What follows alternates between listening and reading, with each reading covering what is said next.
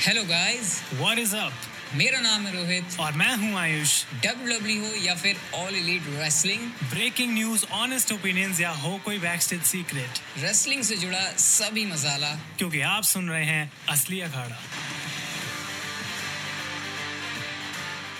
Welcome है guys आपका असली अखाड़ा के एक बहुत ही स्पेशल एपिसोड में, क्योंकि आज इस एपिसोड में हम बात करने वाले हैं डब्ल्यू डब्ल्यू के ईयर एंड अवार्ड के बारे में। जैसे कि आपको पता है 25 कैटेगरीज हम लोगों ने आपको दी थी, जिसमें से आप लोगों ने वोट किया 15 कैटेगरीज के लिए। तो आज उन 15 कैटेगरीज में कौन कौन है, मेरे विनर कौन है, आयुष के विनर उसको हम लोग बताने वाले हैं इस एपिसोड में। और गाइस ये इस बार पहली बार हो रहा है, लेकिन हम इसको हम हर साल करने वाले हैं। तो हर साल के एंड में, दो हज़ार चौबीस के एंड में भी ऐसे अवार्ड आएँगे। और ये भी आपको पहले ही बताया था दो की बात चल रही है कि एक बहुत बड़ा चेंज असली अखाड़ा के पॉडकास्ट में आने वाला है। तो वो धीरे धीरे आपको पता चलेगा, हमारी भी सारी जो प्लानिंग है वो चल रही है।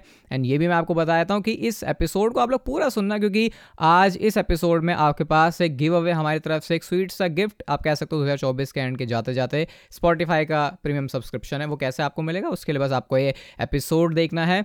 एंड आप बिना देर किए हुए आयुष आ जाते हैं हम लोग अपनी कैटेगरीज के ऊपर। तो एक कैटेगरी जिसको आप लोगों ने दिए थे बहुत ज़्यादा वोट्स और उससे हम शुरुआत करते हैं मैच ऑफ़ द ईयर की कैटेगरी जहाँ पे बहुत सारे मैच आयुष हमने देखे 2024 में। गुंथर, शेमस मैकेंटार का match Bloodline Civil War, Brock और कोडी का समर स्लैम का मैच रेसलमीना का tag team match Miz versus Gunther Bad Bunny, War Games, कितनी सारे यहाँ पर मैचेस हैं। लेकिन मैं आयुष सबसे पहले आपसे पूछना चाहूँगा कि आपके हिसाब से कौन है सबसे बढ़िया मैच और उसके बाद ऑब्वियसली मैं भी तो बताने वाला हूँ। भाई, एक मिनट के अंदर इतना कुछ बोल दिया कि ऑलरेडी अगर आप लोग एक्साइटेड नहीं है, मुझे नहीं पता कि क्या एक्साइटमेंट होगी? लेकिन इतने सारे मैचेस में एक चुनना मुश्किल तो ज़रूर था मेरे लिए। लेकिन रोहित ड्रम रोल काश कहीं से आता तो मैं भी इस विनिंग को अनाउंसमेंट को थोड़ा इंटरेस्टिंग बना सकता। बहुत सोचा मैंने कि कौन सा मैच मेरा फेवरेट मैच था पूरे साल का।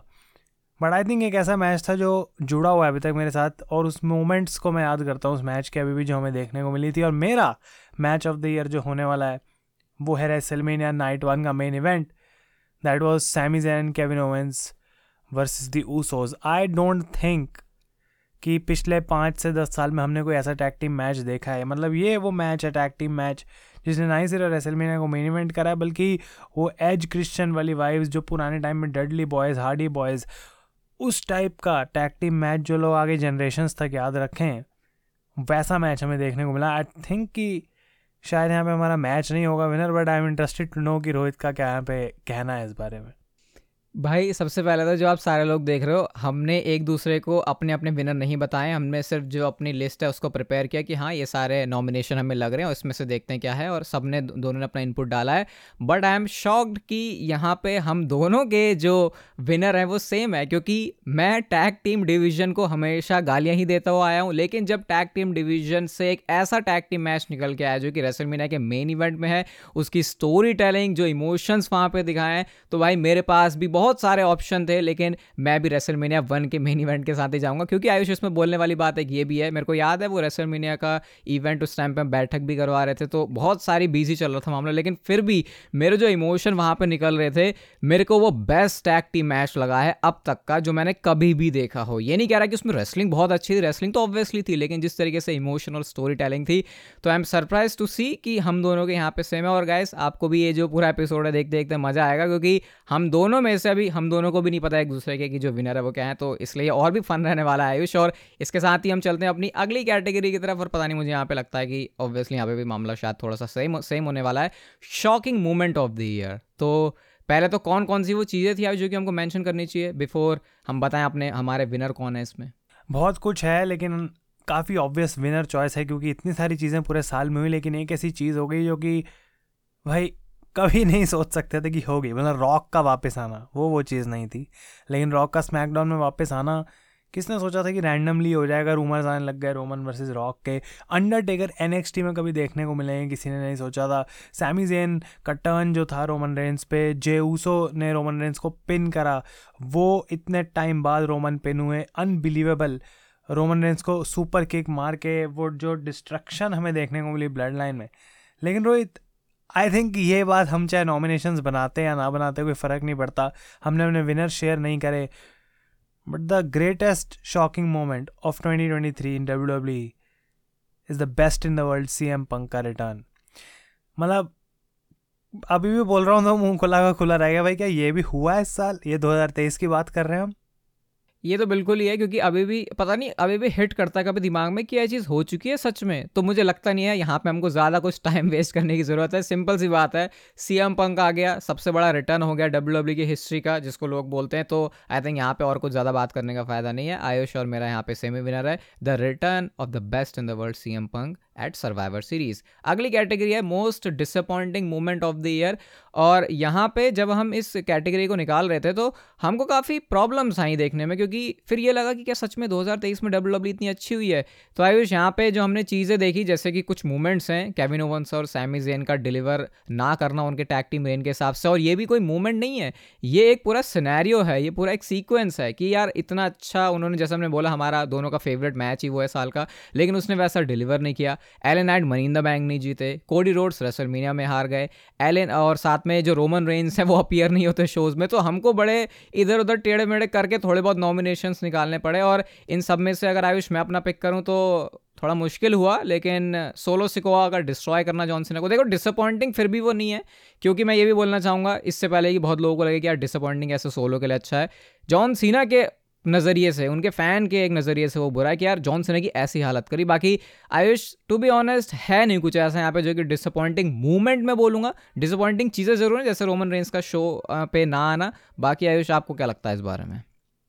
भाई मुझे ऐसा लग रहा है कि मैं जो बोल रहा हूँ वो मोमेंट नहीं है और इससे पता लगता है कि हमने अपने अवार्ड के जो विनर्स हैं वो एक दूसरे को बताया नहीं है, लेकिन मेरे सबसे जो सबसे डिसअपॉइंटिंग चीज़ थी वो थी Sami Zayn and Kevin Owens क्योंकि हमने अभी बात करी वो मैच की, जिस तरीके से उस मोमेंट को उनको दिया गया रेसलमीना के मेन इवेंट में, ऐसा लग रहा था कि कुछ बड़ा करेंगे। और वो जो बड़ा करेंगे, फिर उसके बाद मे भी इनका ब्रेकअप होगा, इनकी फ्यूड देखने को मिलेगी, हम लीड करेंगे समर स्लैम में कुछ बड़ा होगा। लेकिन अब हम देख रहे हैं सैमीजन और केविन का कोई लिंक भी नहीं है अलग अलग शोज़ पर दोनों चले गए हैं। तो जितनी हाइप डब्ल्यू ने बनाई थी, और उसके बाद जो उनका टाइटल रन था, वो मुझे काफ़ी वीक लगा। और मेरी एक्सपेक्टेशंस बहुत ज़्यादा हाई थी उस मैच के बाद कि अब टैग टीम डिवीज़न एक ऐसे लेवल पे चली जाएगी सैमी और केविन के साथ, जो हमने सालों तक देखी नहीं है। लेकिन अभी हम टैग टीम की बात करेंगे। आई थिंक कि डिसअपॉइंटमेंट्स तो इतनी नहीं थी। लेकिन फिर भी हम कह सकते हैं कि हाँ ये वो चीज़ें हैं जो काफ़ी सारे लोग हमसे अग्री करेंगे कि डिसअपॉइंटमेंट थी। डिसअपॉइंटमेंट रोहित ज़्यादा याद नहीं है, लेकिन बहुत सारी अच्छी चीज़ें डब्ल्यू डब्ल्यू में हुई हैं मेमोरेबल मोमेंट्स हुई हैं, जो कि हम याद कर सकते हैं। स्पेशली रैंडी ऑटन वापस आए, जो आर के लगाई उन्होंने जे डी मैकडाना पे। उसके बाद फिर से हम बात कर रहे हैं ब्लड लाइन मोमेंट्स की। जे उसने सुपर किक करा रोमन रेंस को। जे रीयूनाइट हो रहे हैं सैमी के साथ। किसने सोचा था ब्रॉक लेसनर कोडी का हाथ रेज करेंगे। सैमी जेन रोमन रेंस का टर्न और उसके बाद लोगन पॉल रिकोशे की वो क्लासिक रॉयल रंबल अपनी एयर मोमेंट जो हमें देखने को मिली। आ, क्या था सबसे ऐसी चीज़ रोहित जो कि याद आ रही है अभी भी और भुला नहीं सकते? Memorable spot of this year तो मेरे लिए तो memorable spot of the year मेरे को बहुत सारे मूवमेंट हैं जैसे आयुष ने बोले लेकिन फिर भी एक ऐसा मूवमेंट है जिसने मेरे लिए कंपटीशन बिल्कुल इजी कर दिया और वो है ब्रॉक लेसनर का कोडी रोड्स का। हैंड को रेज करना। क्योंकि जब मुझे उसके पीछे की स्टोरी पता चली कि वो ब्रॉक लेसनर ने बिना स्क्रिप्ट फॉलो किए किया, उनको एक्चुअल में उस मोमेंट पे लगा कि वो चीज़ करनी चाहिए, इसलिए उन्होंने कोडी रोड्स को वो चीज़ करी। और कितनी बार हमने ऐसा देखा है कि ब्रॉक लेसनर किसी स्टोरी लाइन में इतना इन्वेस्टेड होके खुद चीज़ें इस तरीके से करते हैं। तो मेरे लिए वो एक स्पेशल ब्रॉक लेसनर का मूवमेंट है। तो मेरे लिए वो सबसे मेमोरेबल स्पॉट रहेगा। Even Randy Orton is my favourite और उनका वो वॉर गेम्स का आर ऐसा जो कि टॉप फाइव या टॉप टेन आर में आप उसे इजीली डाल सकते हो। लेकिन मैं फिर भी ब्रॉक लेसनर का जो हैंड रेस करना था, उसे बोलूँगा memorable spot of the year क्या हम यहाँ पे सेम हैं? यहाँ पे हम सेम नहीं हैं और मतलब ऑब्वियसली क्योंकि हम अवार्ड की बात कर रहे हैं तो यहाँ पे कोई सही गलत नहीं है, हम कोई डिबेट नहीं कर रहे। लेकिन जो मेरे लिए memorable spot of the year था, वो था Sami Zayn hitting Roman with the steel chair because वो मोमेंट जिस तरीके से डब्ल्यू डब्ल्यू ने बनाई थी, महीनों का इंतज़ार चल रहा था भाई कि कभी तो होगा, कभी तो होगा, कभी तो होगा कि ये मोमेंट हमें देखने को मिल सकती है। और जिस तरीके से वो वहाँ पे दिखाई गई अनबिलीवेबल था वो भाई। मतलब मेरे को ऐसा लग रहा था कि क्राउड इतना पागल हुआ ना वो मोमेंट। अभी मैं वापस जा जा के देखता हूँ तो मुझे गूज आते हैं। बाकी सारी मोमेंट्स मेमोरेबल हैं, तभी वो नॉमिनेशंस में हैं। लेकिन सैमी जेन का वो चेयर शॉट रोमन रेंस पे जो बजा था भाई आई थिंक कि वो अभी भी मतलब one of the greatest iconic moments और हम उसकी बात करेंगे, वो जैसे कि रोहित ने कहा, बहुत सारी चीज़ें आ रही हैं असली अखाड़ा में ज़्यादा मैं बोल नहीं सकता, नहीं तो मुझे यहाँ पे जो है वो भगा दिया जाएगा पॉडकास्ट से। पर मेमोरेबल मोमेंट्स रोहित, हमने बात करी, कुछ फ़नी मोमेंट्स भी हैं, जो याद रखते हैं हम हमेशा, जिनको खुश होते हैं देख के। What was your funniest moment of the year देखो, मैं स्टोरी लाइन की तो बात ही नहीं कर रहा है यहाँ पे। बिना मैं किसी नॉमिनेशन के कुछ बोले, अगर आयुष को ज़्यादा बोलना हो तो वो बोल सकता है। लेकिन जब मैंने वो प्रेस कॉन्फ्रेंस में देखा, जे ऊसो और कोडी रोड्स को, जो कि नशे में आए हुए थे और उसके बाद जो उन्होंने ईट करना शुरू किया स्पेशली कोडी रोड्स ने करना शुरू किया तो आई थिंक वो बिना चाहते हुए भी कोई स्टोरी लाइन का हिस्सा नहीं था वो। लेकिन फिर भी वो मेरे लिए funniest moment of the year है और डब्ल्यू डब्ल्यू को भी वो चीज़ बाद में इतनी पसंद आई कि उन्होंने अलग से उसकी वीडियोज़ वगैरह डाली। बाकी मोमेंट्स तो आयुष से बहुत सारे थे स्टोरी के हिसाब से भी किसी चीज़ से हम मतलब कोई ये नहीं बोल रहे कि कुछ बेकार है, लेकिन ऑब्वियसली यहाँ पे हर किसी की प्रेफरेंस है। आप लोगों की भी हो सकता है अलग होगी। तो मेरे लिए तो भाई कोडी रोड्स और जे ऊसो का मूवमेंट था, वो जो दारू पी के आ गए थे। और यहाँ पे मतलब मैं ये बोलना चाहूँगा कि बहुत सारी जब डब्ल्यू डब्ल्यू मोमेंट्स करती है, जो ऑन पर्पस हमें हंसाने की कोशिश करते हैं, वो ऑब्वियसली वो स्क्रिप्टेड मोमेंट्स होती हैं, उनको देख के हँसी ज़रूर आती है। लेकिन जैसा कि रोहित ने कहा कोडी और जे वाली press conference one unique piece of press conference रहेगी डब्ल्यू डब्ल्यू की हिस्ट्री में। आ, नहीं तो वो कभी उसको फुल सेगमेंट की तरह अपलोड नहीं करेंगे जैसे वो स्मैकडाउन में हुआ है। लेकिन वो किसी स्टोरी से लिंक नहीं है कुछ भी नहीं है और वो आउटसाइड द रिंग जो हमें एक कैंडिड वे में दोनों देखने को मिले। I think that is the funniest और मैं एग्री करूँगा मेरा भी सेम विनर है यहाँ पे। और भी चीज़ें थी जिस तरीके से पॉल हेमन ने केविन ओवेंस को अटैक करा एलिमिनेशन चेम्बर में। आर्ट रुथ की सेगमेंट्स जो हमें जजमेंट डे के साथ देखने को मिल रही हैं। रोमन रेंस, सैमी जेन की इंट्रैक्शंस थी कुछ बैक स्टेज जिमी के साथ इंट्रैक्शंस थी रोमन रेंस की ब्लड लाइन में काफ़ी सारी जो कैरेक्टर ब्रेक था, लेकिन जब हम जानते हैं कि वो एक ऐसी सेटिंग में बैठे हैं जहाँ पे उनको कुछ परफॉर्म नहीं करना और वहाँ पे वो फ़नी हो रहे हैं तो वो एक ऐसी साइड है रेसलर्स की जो देखने को नहीं मिलती। तो ये आई थिंक हम एग्री कर रहे हैं इस पर हमारा सेम विनर है। लेकिन breakout superstar of the year बहुत सारे अच्छे नाम थे, Solo Sikoa, Dominik LA Knight Damian Priest, Rohit, कैसा लगता है, कौन सा ऐसा सुपरस्टार था इस साल जो सबसे ज़्यादा ऐसा लगता है कि उसने अपनी पकड़ बना ली आने वाले टाइम के लिए इन द डब्ल्यू डब्ल्यू यार, जब भी मैं, क्योंकि हम तो ऑब्वियसली पहली बार कर रहे हैं ऐसा कुछ अवार्ड जैसा, लेकिन मैं बाकी बाकी जो आर्टिकल्स हैं, फिर सब चीज़ें वो देखता हूँ तो जब भी ब्रेकआउट सुपरस्टार की बात आती है तो मुझे सही में कोई जेनवन विनर उसका दिखता नहीं ऐसा लगता है हर बार कोई फोर्स है, लगा तो नहीं यार, चलो ठीक है, फिर भी एक कैटेगरी है तो उसमें नॉमिनेशन डाल के विनर बना रहे लेकिन इस बार हालात कुछ ऐसे हैं कि मामला बहुत टफ कंपटीशन का है। एले नाइट को भी आप नहीं इग्नोर कर सकते सोलो सिकोवा को भी नहीं कर सकते डोमिनिक मिस्टर ने तो जो कमाल किया है।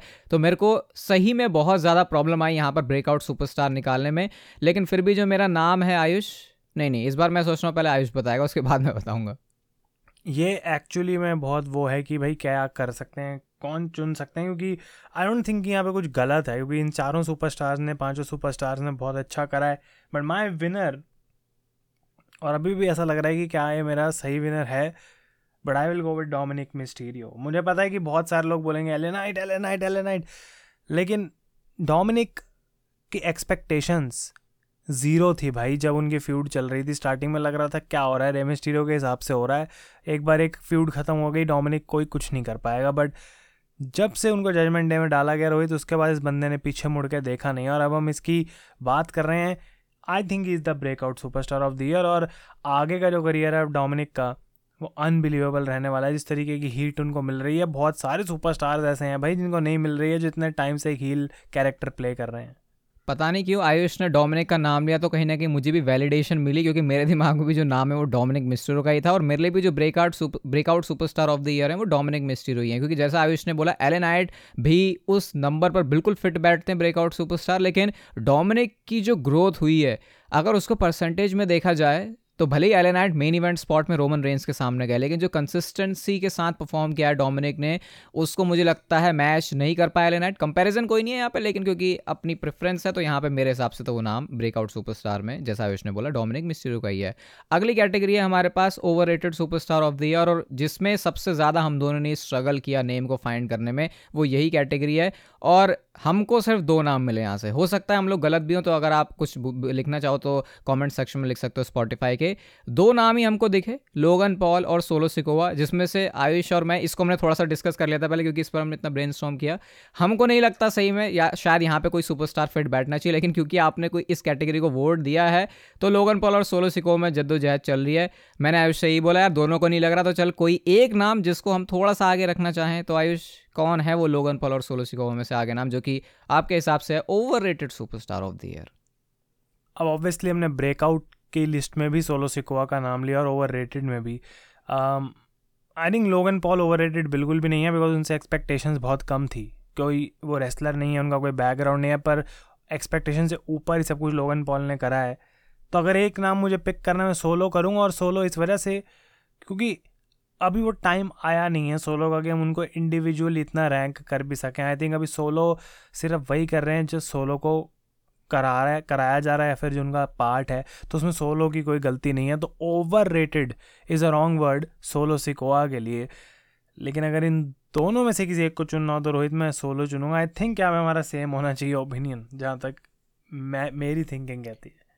बिल्कुल यहाँ पे, क्योंकि लोगन पॉल ने अपने इंडिविजुअली जो काम किया है, वो ठीक है। सोलो सिकोवा ने भी किया, लेकिन जैसा आयुष ने बोला, अभी तक सोलो सिकोवा को जितना एक्सपोजर मिला है, उस हिसाब से उन्होंने डिलीवर नहीं किया, ये नहीं बोलेंगे, उनको डिलीवर करने का मौका ही नहीं मिला, उनको स्पॉट पे ही नहीं डाला है। तो शायद वो चीज़ चेंज होगी 2024 में, बट फ़िलहाल के लिए तो क्योंकि बहुत मुश्किल था यहाँ पे। अगर आपको लगता है सोलो और लोगन पॉल के अलावा कोई है तो भाई कमेंट ज़रूर करना, क्योंकि बड़े क्यूरियस से जानने के लिए, क्योंकि हमारा तो दिमाग खराब हो गया था इसको निकालने में। हम चलते हैं अपनी अगली कैटेगरी की तरफ़, और यह है most hated superstar of the year और मुझे लगता है यहाँ पे तो कुछ डिबेट करने का टॉपिक ही नहीं है। सिर्फ़ एक वो नाम या एक वो शब्द जो मुँह से निकलता है वो सुपरस्टार के और क्राउड एरेना फट जाता है, बू की आवाज़ से बूस की आवाज़ से, वो नाम है डोमिनिक मिस्ट्रियो का मेरे हिसाब से तो। यहाँ पर तो मैं बिना किसी नॉमिनेशन के आँख बंद करके डोमिनिक मिस्ट्रो का ही नाम ले सकता हूँ। क्या हम यहाँ पे अग्री करते हैं breakout superstar of the year की तरह? बिल्कुल आई डोंट थिंक कोई कंपैरिजन भी हम कर सकते हैं। Logan Paul Austin Theory Grayson Waller ये सब छोटे मोटे लोग हैं, लेकिन डोमिनिक की हीट का कोई कंपैरिजन नहीं है। आई डोंट नो कि अगर लोगों को लग रहा है मोस्ट हेटेड सुपरस्टार का मतलब कहीं है तो नहीं था कि रोहित की हम किस सुपरस्टार को सबसे ज़्यादा हेट करते हैं तो ऐसा कुछ नहीं था। हम भाई डब्ल्यू डब्ल्यू की स्टोरी लाइन परस्पेक्टिव से बात कर रहे हैं कि लोग किसको हेट कर रहे हैं। सबसे ज़्यादा तो जो हीट मिली, या फिर हम कह सकते हैं बेस्ट हील काइंड ऑफ़ उस कैटेगरी में जो बंदा आता है, वो हैं डोमिनिक मिस्टीरियो लेकिन नेक्स्ट अवार्ड है best promo of the year और हम जानते हैं कि डब्ल्यू डब्ल्यू जानी जाती है कुछ ऐसे आइकॉनिक प्रोमोज हर साल हमें सुनने को मिलते हैं, जो कि हम सुन के कहते हैं, वाह भाई, क्या आज प्रोमो सुनने को मिला है? Paul Heyman and Cody Rhodes की इंटरेक्शन थी Rohit.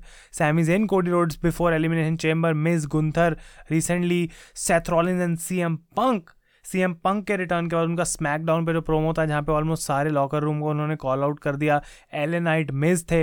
और ऑब्वियसली ब्रेव आयत को जो ट्रिब्यूट एल एलेनाइट ने दिया था, वो एक हिस्टोरिकल प्रोमो है, क्योंकि वैसे प्रोमो ऑब्वियसली ऐसे ट्रिब्यूट वाले मौके भी सुनने को मिलते हैं। तो ये इतनी सी लिस्ट थी, और भी बथेरे प्रोमोस थे, पर कौन सा एक ऐसा चुना है उन्हें जो हम कह सकते हैं भाई, तेरे हिसाब से इज़ द बेस्ट प्रोमो इस साल डब्ल्यू डब्ल्यू का।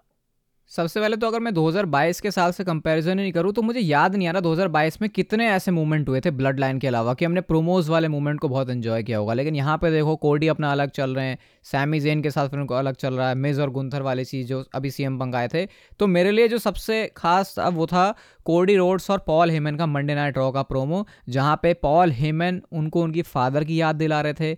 रोमन रेंज के जिस तरीके से रेफरेंस थे, और ये प्रोमो की बात इस नज़रिए से भी रखी जा रही है कि उस समय स्टोरी लाइन क्या चल रही थी, उसको किस तरीके से देखा जा रहा था। तो फिर अगर मैं उस हिसाब से देखूँ तो मेरे लिए ये वाला मोमेंट था। ऑब्वियसली इसमें पिक आपकी कोई और भी हो सकती है, जैसे कि कोडी का वो सैमी को बताना कि भाई तू जीत के आएगा, ये करेगा, वो करेगा तो वो भी बहुत अच्छा था। बट पर्सनली मैं यहाँ पे कोडी रोड्स एंड पॉलीमेन का, जो मंडे नाइट रॉ का सेगमेंट है, उसको मानूँगा best promo of the year लेकिन यहाँ पे हम करेंगे डिसएग्री बिकॉज़ जो मैंने देखा मंडे नाइट रॉ पे रिसेंटली उसके बाद भाई जो मेरी एक्सपेक्टेशंस आने वाली रेसलमेनिया से, वो सौ गुना बढ़ चुकी हैं। और वह Seth Rollins confront C M Punk मैंने सेथ रॉलिंस का कॉन्फिडेंस ऐसे चार, भाई चार से दस गुना, बीस गुना, सौ गुना होता हुआ नहीं देखा बहुत टाइम से। वो भी एक माइक पे किसी सुपरस्टार के अगेंस्ट जहाँ ऐसा लगे कि कोई हीट क्रिएट हो रही है। और जिस तरीके से उन्होंने खड़े खड़े सी एम पंक की बजाई मंडे नाइट रॉ पे सच बोला कि भाई मैं तेरे को प्रोटेक्ट करने की यहाँ पे जो कोशिश कर रहा हूँ यूनिवर्स को वो तेरे से। You are not here for us it's not your home वो जो लाइन्स हैं, वो अभी भी यहाँ पे काइंड ऑफ़ गूंज रही हैं कि किस तरीके से सेथ रॉलिंस ने सीएम पंक को बोला। तो मेरे हिसाब से आई डोंट नो ये बहुत सब्जेक्टिव टॉपिक है कि कौन सा प्रोमो किसको बेस्ट लगा। लेकिन मेरे हिसाब से it is Seth Rollins and CM Punk promo from Monday Night Raw और इसके बाद भी एक, जो अगला अवार्ड है, बहुत ज़्यादा इंटरेस्टिंग और सब्जेक्टिव है, फिर से यहाँ पे कोई भी विनर हो सकता है but Rohit best rivalry of the year Roman Sami, Roman Cody Cody Brock, Jey Roman Bloodline Civil War हमें देखने को मिली। रे वर्सेस डोमिनिक, बहुत सारी चीज़ें हुई हैं पूरे साल डब्ल्यू में, पर कौन सी वो एक राइवलरी है जो आउटशाइन करती है बाकी सारी राइवलरीज को? आई थिंक जब राइवलरीज की बात आ रही है तो उसमें रोमन रेंस को अप्रिशिएट करना बहुत ज़रूरी है, क्योंकि रोमन रेंस ने सैमी जेन के साथ कमाल का काम किया कोडी रोड्स के साथ काम किया जे ऊसो के साथ किया ब्लड लाइन सिविल वॉर इतनी हॉट बनी रोमन रेंस की वजह से बाप बेटे की हम लोगों ने फ्यूट देखी गुंथर ड्रू और शेमस का जो इतना कमाल का मैच था रेसलमीनिया का, उसकी भी जो बिल्ड थी, वो भी काफ़ी अच्छी थी। तो इससे पता चलता है कि जो साल दो हज़ार तेईस है, वो बहुत सही रहा है। आई थिंक मैं अपना यहाँ पे कोई विनर बताऊँ मुझे ऐसा लग रहा है कि शायद रोमन रेंस की ही कोई वो एक राइवलरी होनी चाहिए आयुष। मतलब मेरे को हिंट दिया जा रहा है मुझसे मेरा अवार्ड का विनर पूछा जा रहा है। यहाँ पे पहले आपसे अवार्ड का विनर ही पूछा जा रहा है। रोमन रेंस की इतनी सारी हमें वो हैं तो ऑब्वियसली हम जानते हैं कि वो टॉप स्टोर लाइन्स जो निकल के आ रही हैं वो ब्लड लाइन्स है लेकिन आई थिंक जो सबसे बेस्ट इस पूरी लिस्ट में से मुझे दिख रही है वो है सिविल वॉर क्योंकि उसका कोई मुकाबला नहीं था उस पॉइंट पे कि रोमन रेंस पहली बात तो Roman Reigns and Solo Sikoa versus Usos match भी होगा, ये किसी ने सोचा नहीं था। उसके बाद रोमन रेंज पिन हो जाएँगे, उससे बड़ी कोई बात ही नहीं थी। और जिस तरीके से रोमन रेंज ने अपने आप को दिखाया सोलो सिकोआ कि, हमें वहाँ पे रोमन रेंज के साथ थोड़ी टेंशन देखने को मिली। इसमें स्टोरी लाइन के हिसाब से हम राइवलरी की यहाँ पे बात कर रहे हैं तो इससे पीक स्टोरी टेलिंग क्या ही होगी? ऑल रोमन वर्सेस सैमी हम जानते हैं कि बहुत ही अच्छी थी, लेकिन रोमन वर्सेस सैमी जो क्लियर एक एलिमिनेशन चेम्बर की स्टोरी थी, वो उतनी बड़ी नहीं थी जितनी ये सिविल वॉर थी। तो रोहित, क्या हम यहाँ पे एग्री करेंगे? बिकॉज़ मे बी नॉट नहीं नहीं, हम यहाँ पे बिल्कुल अग्री कर रहे हैं, क्योंकि सैमी वाली चीज़ बहुत बढ़िया थी, लेकिन छोटी थी। कोडी रोड्स के साथ वाली चीज़ एक प्रॉपर डब्ल्यू डब्ल्यू के फॉर्मेट के हिसाब से थी, लेकिन जो ब्लड लाइन सिविल वॉर ने इमोशन के साथ रियल फैमिली ड्रामा ऐड किया, इसी वजह से वो इसको इतना स्पेशल बनाता है। वो ड्रामा रे और डोमिनिक में भी था, लेकिन आई थिंक जो ब्लड लाइन सिविल वॉर में हुआ है, वो अलग ही था कुछ वेरी एक्स्ट्रॉर्डिनरी तो इस हिसाब से मेरी भी जो पिक है वो आयुष की तरफ़ ब्लड लाइन सिविल वॉर ही जाएगी। इसके बाद हमारी अगली कैटेगरी है फैक्शन ऑफ़ द ईयर और यहाँ पे कुछ फैक्शन है जो कि हमने पिछले कुछ सालों के कंपैरिजन में देखा जाए तो बढ़ती हुई देखी है, जैसे कि blood line obviously judgement day की बात हो रही है इंपीरियम की बात हो रही है डैमेज कंट्रोल कुछ ऐसी फैक्शन है। बट आयुष, यहाँ पे सबसे मस्त बात क्या है? हम अलग अलग कैटेगरीज में अगर बोल रहे हैं बेस्ट राइवलरी रोमन रेंज की चीज़ों से आई है और वो राइवलरी में फैक्शन ही है, जो कि ब्लड लाइन है। बट अगर मैं अपनी फैक्शन ऑफ़ द ईयर की बात करूँ तो मेरी लिस्ट में ब्लड लाइन टॉप पे नहीं है। मेरी लिस्ट पे जो नेम है टॉप पे, वो जजमेंट डे का है। और आयुष, इससे पहले कि अपना विनर बताया मैं थोड़ा सा एक्सप्लेनेशन भी देता हूँ, क्योंकि हो सकता है वहाँ से काउंटर आए ब्लड लाइन के तौर पे। मुझे पता नहीं आयुष क्या बोलने वाला लेकिन ब्लड लाइन का, अगर 2022 साल बोलते तो आई थिंक फिर मैं ब्लड लाइन को फैक्शन ऑफ़ द ईयर कहता, लेकिन जजमेंट डे ने जो कंसिस्टेंटली मंडे नाइट पे परफॉर्म किया है, हर एक स्टोरी लाइन के अंदर जो उन्होंने अपनी सुई लेके धागे पिरोए हैं और जो एक पूरा कपड़ा तैयार किया है डब्ल्यू डब्ल्यू की स्टोरी लाइन के तौर पर वो बेस्ट एंगल था। और इसमें जजमेंट डे से ज़्यादा सही बताऊँ, मैं क्रेडिट ट्रिपल एच को दूँगा। ऑब्वियसली सारे पीछे, चीज़ों के पीछे वही हैं। तो मेरी तो यहाँ पर फैक्शन ऑफ़ द ईयर हो सकता है। और मैंने पिक किया जजमेंट डे क्या आयुष भी यहाँ पे सेम सोच रहा है? मैं बोलूँगा सिर्फ़ एक ही line Judgment Day run Monday Night Raw और हंड्रेड परसेंट एग्रीड बिकॉज़ हम फैक्शन की बात कर रहे हैं। फैक्शन का मतलब होता है भाई, ऊपर से लेके नीचे तक बजा के रखी हुई है। और जब ब्लड लाइन जैसी फैक्शन स्मैकडाउन पे काम कर रही हो आई थिंक रोहित जो सबसे बड़ी प्रॉब्लम थी 2023 में ब्लड लाइन को ना नंबर वन पे रखने की वो ये भी थी कि रोमन रेंस बहुत टाइम हमें देखने को भी नहीं मिले काफ़ी चीज़ों में। और मोस्टली जो ब्लड लाइन फैक्शन थी, वो एज अ फैक्शन ऑपरेट नहीं कर रही थी क्योंकि उनके आपस में जो है वो सारी चीज़ें चल रही हैं क्रैक्स हमें देखने को मिल रहे थे। और अब तो इस पॉइंट पर फैक्शन ही स्प्लिट हो गई है, बहुत सारे इशूज़ चल रहे हैं। तो Judgment Day act as a faction कर रही है। वो एक बैंड की तरह है। सारे चैम्पियंस भी बने एक पॉइंट के ऊपर। और फिर उनकी जो डोमिनेशन है, वो बहुत क्लियर है। स्मैकडाउन पर ब्लड लाइन ऐसे नहीं कर रही कि बाकी सारी चीज़ों पर भी उन्होंने कंट्रोल कर रखा है, बल्कि एक पॉइंट हमने ऐसा देखा था कि मंडे नाइट रॉ का फ़र्स्ट सेकेंड थर्ड आवर और हर एक बंदा जजमेंट डे का जो टीम मेंबर है वो एक मैच का पार्ट है तो ऑटोमेटिकली पता लगता है कि वो इम्पैक्ट कितना डाल रहे हैं। तो जो इम्पैक्ट था 2023 में और जो ग्रोथ थी clearly it goes to Judgment Day मैं एग्री करता हूँ। और next award is also very interesting because ये है tag team of the year और options Kevin Owen Sami Zayn obviously the Usos Damian Priest Finn Balor current champions हैं। Otis Chad Gable और काफ़ी सारी और भी टीमें हैं। वाइकिंग रेडर्स हैं। क्रीड ब्रदर्स हमें रिसेंटली देखने को मिले हैं। मंडे नाइट रॉ पे एम्पीरियम है डीआईवाई है। रोहित टैग टीम ऐसा लग रहा है कि धीरे धीरे ट्रिपल एच काम कर रहे हैं इस डिवीज़न को बेटर करने के लिए, पर अगर हम सिर्फ़ इस साल का देख रहे हैं तो किसको हम बोल सकते हैं the best tag team of 2023 I think अब यहाँ पे फिर से वही फनी चीज़ होने वाली है और ये बेस्ट चीज़ भी बताते हैं 2023 साल की कि हमने बेस्ट राइवलरी में ब्लड लाइन सिविल वॉर की बात करी फैक्शन में हमने फिर ब्लड लाइन की बात करी ब्लड लाइन को छोड़ के हमने जजमेंट डे की बात करी कि ब्लड लाइन नहीं है और जब हम टैग टीम में आ जाते हैं तो फिर से यहाँ पे आयुष, मेरी pick Damian Priest and Finn Balor नहीं है, पता नहीं क्यों।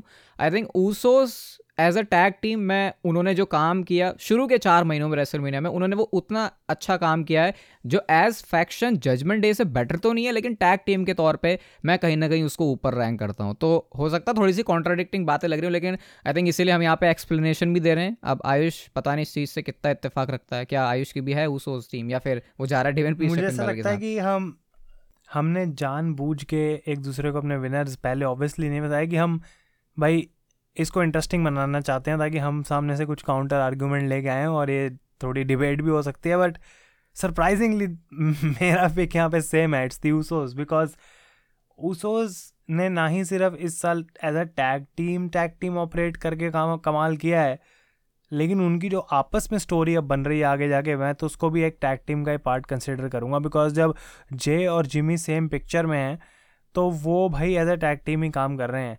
अब मैं इतना ज़रूर बोल सकता हूँ कि यहाँ बहुत टाइम से जे और जिमी सेपरेटेड हैं और अलग अलग शोज़ पे हैं। लेकिन डेमियन प्रीस्ट फिन बैलर की टैग टीम बहुत न्यू है। केविन ओवन सैमी जैन को तो मैंने डिसअपॉइंटमेंट में ही बोल दिया था भाई कि उनकी टाइटल रन के बाद कुछ खास बात हुई नहीं। तो जो पॉइंट बोला रोहित ने कि पहले स्टार्टिंग के टाइम में इस साल में जो ऊसोस ने काम किया, वो काफ़ी लीड में उनको ले गया था। तो मे भी इतना ज़्यादा और ऑप्शंस नहीं थे कि उस को कोई वहाँ पे कम्पीट कर सके। That's why they are are winners लेकिन मुझे ऐसा लगता है कि रोहित, अब समय आ गया है कि हम लोगों को जो इतने पेशेंस से सुन रहे हैं, बता दिया जाए कि भाई ये गिव अवे का क्या सीन है यहाँ पे असली अखाड़ा में आज तो देखो भाई, एक खुशी की बात है आप लोगों के लिए। अगर आप स्पॉटिफाई पे हमारे रेगुलर लिसनर हो तो आज आपके लिए एक फ़ायदे की चीज़ होने वाली है। फ़ायदे की चीज़ ये है कि हमने 25 कैटेगरीज निकाली थी, जिसमें से आपने 15 कैटेगरीज के लिए वोट किया। तो सिक्सटीन नंबर पे जो कैटेगरी को सबसे ज़्यादा वोट मिले थे, वो था best turn of the year अब वो हील टर्न भी हो सकता है, वो फेस टर्न भी हो सकता है। तो आपको सिंपली आपका जो बेस्ट टर्न है, उसको स्पॉटिफाई के नीचे कॉमेंट सेक्शन में लिख देना है। और साथ में अपनी इंस्टाग्राम की आईडी भी मैंशन कर देना, ताकि हम लोग आपको रीच आउट कर सके। तो कोई भी एक लकी विनर होगा, ये नहीं कि जो बेस्ट टर्न था, हमारी नज़र में हम उसको पिक कर रहे हैं। जो भी आपको लगता है लकी नंबर पर होने वाला लकी के हिसाब से होगा वो तो हम आपको जो है स्पॉटिफाई का थ्री मंथ्स का फ्री सब्सक्रिप्शन लेंगे किसी एक बंदे को तो भाई सिंपल सा आपको ये मेंशन कर देना है कि भाई आपको जो बेस्ट टर्न है वो कौन सा लगा। तो हम यहाँ पर थोड़ा सा जितना इंटरेक्टिव बना सके, चीज़ों को बनाने की कोशिश कर रहे हैं। तो हमारी तरफ़ से एक अच्छा जस्टर भी हो जाएगा और आपका जो साल है वो अच्छी तरीके से एंड हो जाएगा। बाकी तो यहाँ पे है नहीं कुछ बताने के लिए, ये तो सिर्फ़ अपने गिव अवे और मज़े मज़े की बातें हैं। लेकिन आयुष, हम चलते हैं अपनी अगली मज़े की बात की तरफ़, जो कि है मज़ेदार premium live event of the year मतलब कि best premium live best premium live event of the year और यहाँ पे बहुत सारे नेम है रेसलमीना की दोनों night SummerSlam Survivor Series Elimination Chamber Money in the Bank ये हमने नॉमिनेट किए ये बेस्ट आई थिंक तो क्या इसमें से कोई एक प्रीमियम लाइव इवेंट सिर्फ़ एक रीज़न की वजह से आपकी रेस में आगे जाता है क्या? मैं तो ये घुमा के रोहित से पहले ही पूछना चाहूँगा कि भाई अपना मेरा बता कि भाई कौन है? क्योंकि बिकॉज़ ये बहुत ही ज़्यादा क्लोज है। इतने अच्छे शोज़ हुए हैं इस साल। कि मैं फिर देखना चाहता हूँ कि क्या हम यहाँ पे भी इतना सोचने के बाद सेम आंसर लेके आए हैं या फिर अलग? मैं क्यूरियस हूँ अब यहाँ पे। ठीक है, मैं अपना आंसर पहले बताऊँगा, लेकिन आयुष का जो भी विनर होगा, उसके बाद मेरे को उसके ऊपर अपना कुछ रिएक्शन ज़रूर देना है। बट यस यहाँ पे मनिंदा बैंक में रोमन रेंस का पिन होना इतने सालों के बाद स्पेशल मूवमेंट एलिमिनेशन चेंबर में सेमी जेन वाला समर स्लैम तो ओवरऑल ही बहुत अच्छा शो था। रेसल मीनिया को हम भूल ही कैसे सकते हैं सर्वाइवर सीज में सी एम रिटर्न लेकिन बायस होना नहीं बोलूँगा मैं इसको। एक्चुअल में दस साल का जो बिल्ड था, वो जब फाइनली जाके एंड होता है तो उस एक अकेली चीज़ ने बहुत ज़्यादा स्पेशल बना दिया। ऑब्वियसली सर्वाइवर सीरीज़ में रैंडी ओटन भी थे वॉर गेम्स मैच भी था, पूरा शो ओवरऑल ऊपर से लेके नीचे तक अच्छा था। लेकिन जो बेस्ट चीज़ हुई शो पर 2023 में, वो था सी एम पंक का रिटर्न और भले ही रॉक आ गए लेकिन रॉक बड़े नाम है सीएम पंक से, लेकिन वो जो डिलीवर कर सकते हैं, वो नहीं है उस हिसाब से। तो इसीलिए मेरे लिए सीएम पंक के रिटर्न की वजह से सर्वाइवर सीरीज़ होगा बेस्ट प्रीमियम लाइव इवेंट अगर सीएम पंक नहीं आता सर्वाइवर सीरीज़ में तो मैं अपना सेकंड भी बता जाता हूँ यार मनी इन द बैंक होता मेरे लिए बट मेरा सर्वाइवर सीरीज़ है। अब ये ये जो मैंने मसाला यहाँ पे क्रिएट किया है, इसके लिए लोग आई थिंक पॉडकास्ट सुन रहे हैं बिकॉज़ दोनों रोहित ने जब ने फ़र्स्ट और सेकंड बताया, उन दोनों में से मेरा कोई विनर नहीं है। एंड आप सबको पता है, जो भी सुन रहे हैं, कि कितना बड़ा मैं सी एम पंक का फ़ैन हूँ और हमने मनी इन द बैंक की बात करी कि क्या कमाल का वो शो था but my premium live event of the year is WrestleMania night one I don't think कि उससे बेटर स्टार्ट टू एंड एक रेसलिंग शो डब्ल्यू डब्ल्यू ने पूरे साल में किया है। Austin Theory versus John Cena whatever वहाँ पर हम जानते थे कि भाई सीना की बेजती होगी, वो कंसिस्टेंट था पूरे साल की जॉन सीना को तो हर किसी से हारना अब। लेकिन रोहित मेंस का जो टैग टीम मैच था, वहाँ क्या स्पॉट्स थे? मैं भुला नहीं पा रहा वहाँ क्या मोमेंट्स थी? चैट गेबल किस किस को सुपलेक्स उन्होंने नहीं लगाई? उसके बाद Seth Rollins Logan Paul Trish Lita Becky Lynch versus Damage Control Rey Mysterio Dominik Rhea Ripley versus Charlotte Flair जो ऑलमोस्ट मैं मैच ऑफ़ द विनर जिसको जितवाने वाला था, लेकिन हमने वो नहीं किया।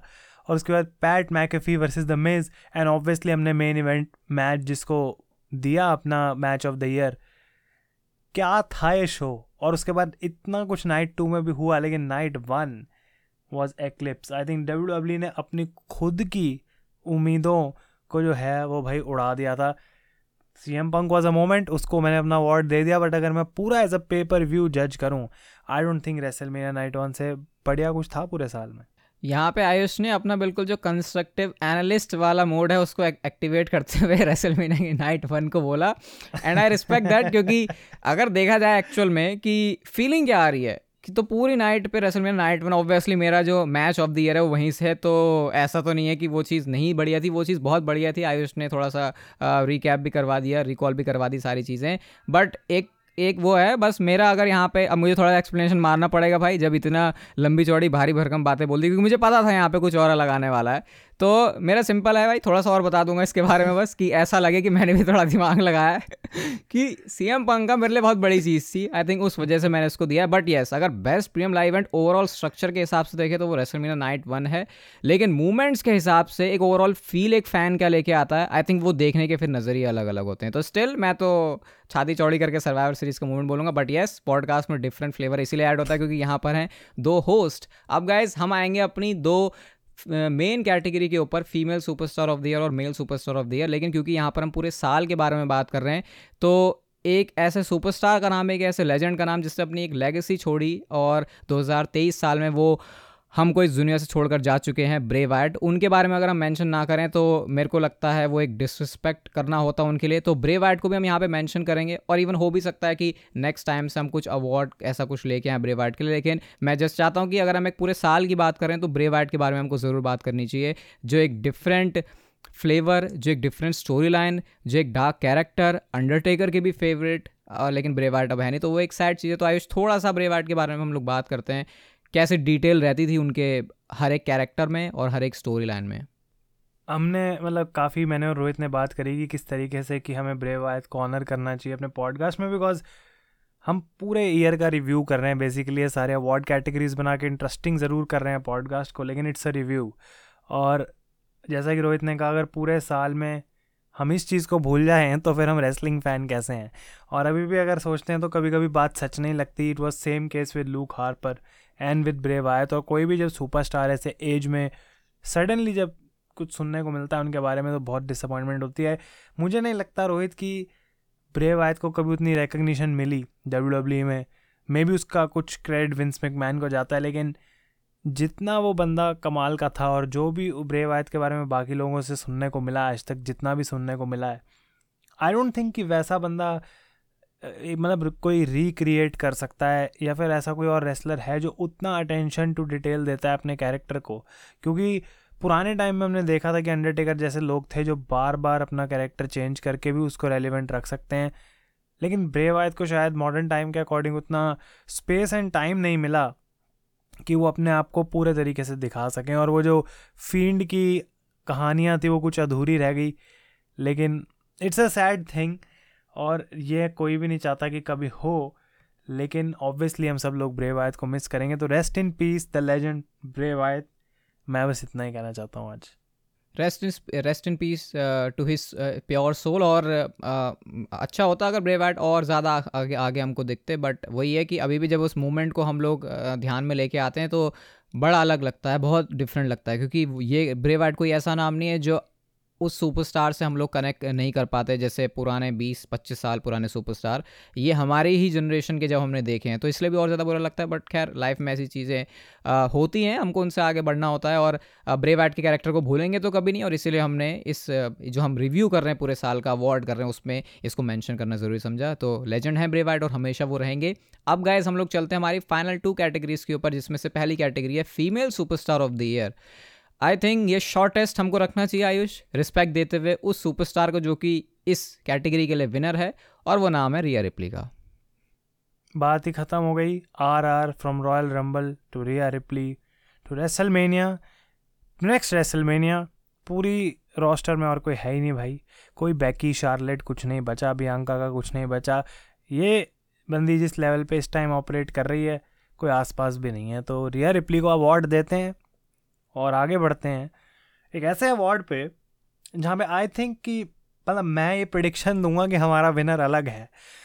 बट अगर सेम हुआ तो मैं बहुत ज़्यादा शौक हो जाऊँगा यहाँ पे। Male superstar of the year कुछ नाम लूँगा, Rohit, Roman, Cody Seth Sami Dominik Gunther C M Punk चलो फेंक दो। आई डोंट नो कि उनको कौन जिता रहा है but L N I Drew McIntyre Jey Uso and the list goes on and on and on who is your superstar of the year और ड्रम रोल कर देता हूँ मैं थोड़ी सी यहाँ पे बट कौन?